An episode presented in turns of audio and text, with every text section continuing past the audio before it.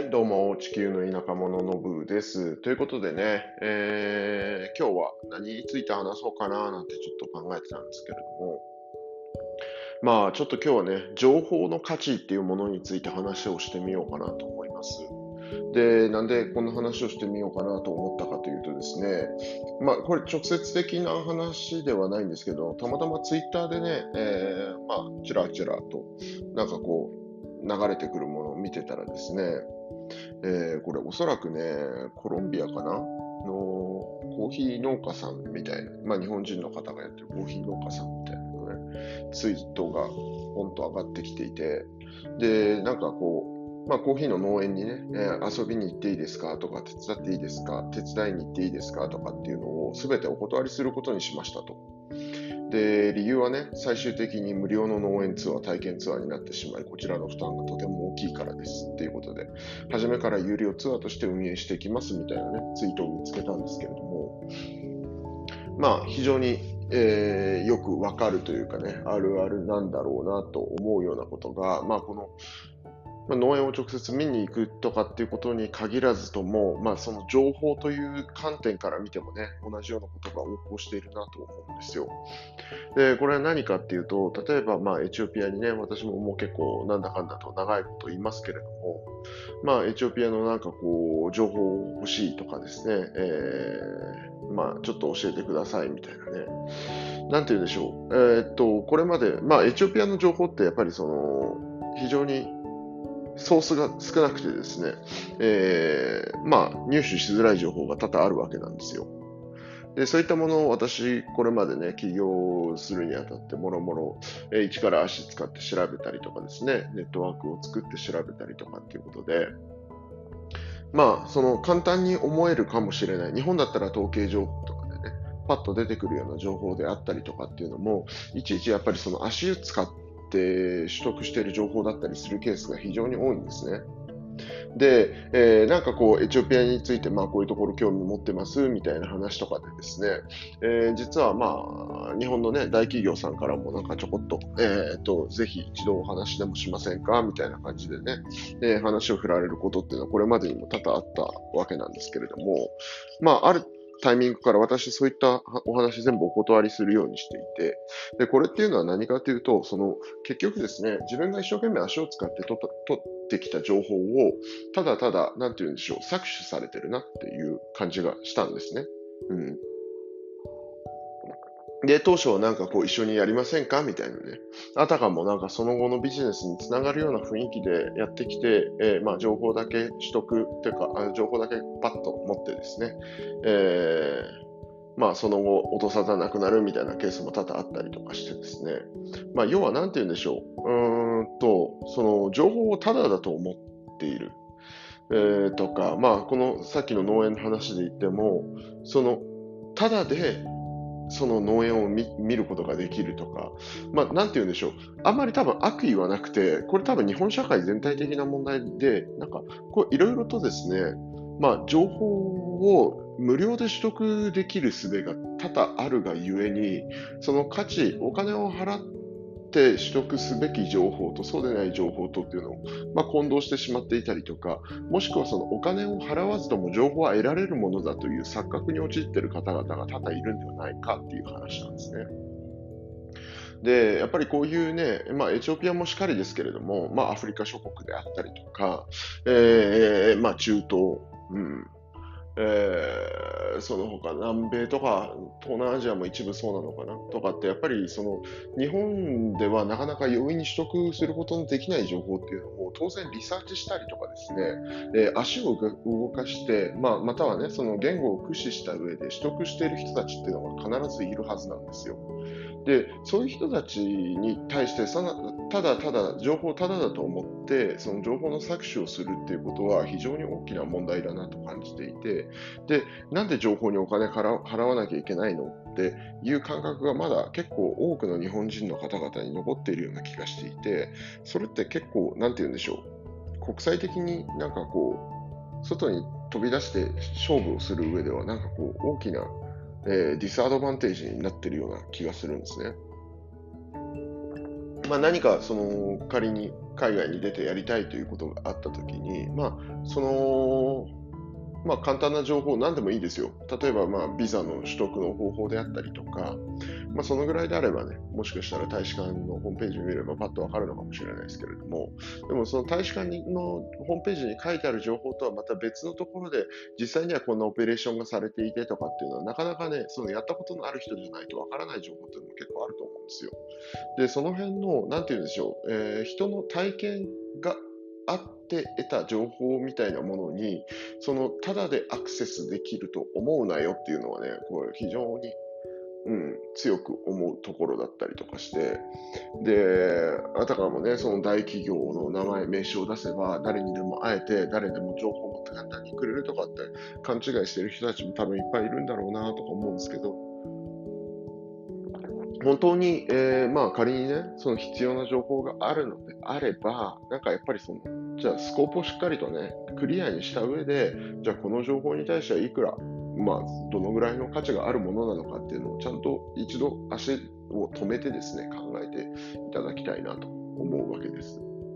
まあ、この辺ね、中国系の人たちとか、まあ、インド系の人たちとかもそうですけれども、情報をまあ簡単にその伝えないみたいな。まあだからこれ、伝えてる側にもやっぱり問題があると思うんですよね。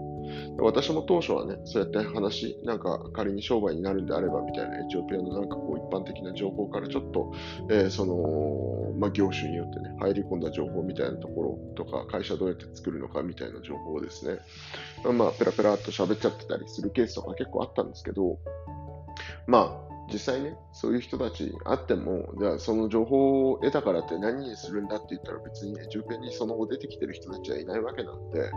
別に彼らにとっては確かにゼロ価値の情報だったんだろうと、結果的に言えばね。うん、ただ、その情報を持って、まあ、その、まあ、コンサルティングであったりとか、商売をすることもできたりするわけですよね。うん、だからやっぱり、なんて言うんでしょう、その、搾取ですよね。その情報の搾取みたいな、大企業で特にそういう傾向多い気がするんですけど、大企業の人たちがね、まあ、その情報の搾取をするみたいな状況を作り出してしまっている。またその大企業であるがゆえに、ある程度その社会的な信頼感とかもあって、もしかしたら何か彼らと商売できたら美味しいかもなと思う人たちが、まあ、本来価値のある情報をタダで渡してしまうみたいなことが横行していたりするんだろうなと思っていて、これは非常に良くないなと思うわけですよ。うん、だからまあ、その、なんて言うんでしょうね、情報の価値、うんいや、すごいこう言語化するの非常に難しいんですけれども、まあ、こういう搾取ってなんその情報に限らず、まあ、その体験であったりとか、いろんなところでまあ多く起きていることだと思うんですけど、うん、そう。なんでしょうね。なんかこう、もやもやっと昔からしているところだったりとかするので、まあ、この辺ちょっとね、変化というか変わったりとかすればいいななんて思うんですけど、うん、なんかこう、ちょっととりあえずテーマだけパッと思いついて話し始めて、なんかぐちゃぐちゃっとまとまりなくなってしまってますけど、まあ、要は価値のあるものにはお金を払うべきだと、うん、いうことなんですよ。で、えー、本来価値のあるものをただで他人に渡すべきではないということも言えるのかもしれないなということです。その人の善意に乗っかって、なんて言うんでしょう。うん、そう搾取してくる人たちっていうのは一定数いるんですよね、きっと。うん、ただね、その、まあ、どうでしょうね。まあ、それもちろんね、そのホームページパッと調べては、あの、ちゃちゃっと分かるようなことだったらいいんですよ。それは別に。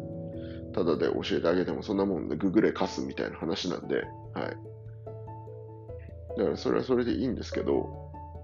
まあ、そうではない、その、まあ、エチオピアの場合で言ったら、なんて言うんでしょう、この現地にいないとわからないこと、現地の行政窓口に直接赴いてみないとわからなかったりすることとか、まあ、あとは、その実際のね、えー、まあ、今、インフレひどいことになってますけど、そういうインフレの感覚であったりとか、まあ、なんて言うんでしょう、情報をね、そう、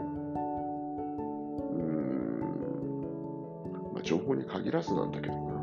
まあ、いろんなところでそういう搾取とりあえず起きてるよねっていう話。うん、で、まあだからその、なんでしょう、コーヒー農園のツイートに対してもね、すごく、なんでしょう、いいねがいっぱいついていて、うん。そう。この、やっぱりなんでしょう、意外とね、人の善意によって今までできていたことっていうのもちゃんとね、そう。だから結構そのツイートについてるコメントとか今パーッと見てますけど、やっぱりその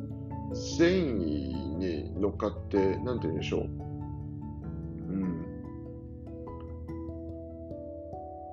まあ、そういうね、受け入れ側に対して不当な、なんかこう、不利益をですね、うん。そう。こう、生み出してしまっているっていうのは事実としてあるし、そのコメント欄とかを見ていると、まあ非常に好意的なコメントが目立つというかですね、それ当然労力かけて受け入れてるわけですから、まあそれは当然ね、えー、ゆるにすべきだっていうような話が、まあつらつらと書いてあるわけですよ。で、まああと、その、なんて言うんでしょう。まあ、このツイートでもそうなんですけど、例えば手伝いに行っていいですかとかって。いや、なんか、まあ、あとインターンシップとかでもそうですけど、